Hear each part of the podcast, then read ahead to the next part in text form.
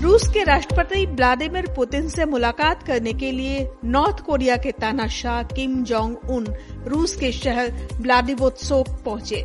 Kim Jong Un की राष्ट्रपति Putin के साथ खुफिया मीटिंग तय है। हालाँकि किम इस दौरान प्लेन से नहीं, बल्कि एक स्पेशल ट्रेन से पहुँचे हैं। आइए अब जानते हैं कि किम ने जिस ट्रेन से सफ़र की है, उसकी खासियत क्या है।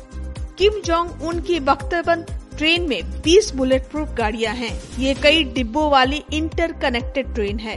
गहरे, हरे और पीले रंग की इस ट्रेन में कुल 90 बॉगिया हैं। ट्रेन में गहरे काले शीशे लगे हैं। एक कॉन्फ्रेंस रूम भी है, जहाँ किम जोंग काम कर सकते हैं। इस ट्रेन की रफ्तार उनसठ किलोमीटर प्रति घंटा है। जब भी किम जोंग नॉर्थ कोरिया या चीन की यात्रा करते हैं तो उनकी पूरी टीम और सिक्योरिटी इसी ट्रेन में उनके साथ होती है। इस ट्रेन को उन्नीस सौ उनचास में किम के दादा किम इल संग को स्टालिन ने गिफ्ट किया था।